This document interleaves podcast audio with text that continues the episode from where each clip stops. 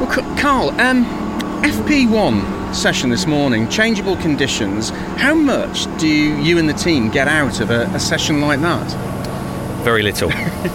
I think everybody's saying the same, to yeah, be honest. si- simple answer, isn't it? Really? Um, yeah, very little. Um, I went out on slicks to start with and just tried to build some heat, but just couldn't couldn't really get it there. And then it started to rain a bit more, so came in and sat around for five, and um, yeah, then went out on some wets at the end just to see what sort of what sort of balance we had with um, you know with changeable conditions, really. Um, how useful was it thinking back to the tyre test that was here at Oulton Park in equally changeable conditions?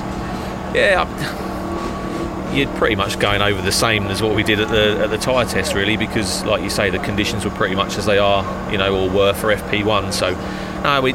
We're, we're in a reasonable place and we're, we're wanna, where we want to be balance wise. I'm quite happy with the car, so it's just a case of just seeing what you know what the heavens bring in the next sort of hour or two and, and go from there. Just behind you, it looks like it's brightening up a little bit, but even more importantly, just behind you, walking up and down the paddock, are the fans back again, fans, and they're, yeah. they're camping over at, uh, the, behind the, the first corner. You must notice that as you go round.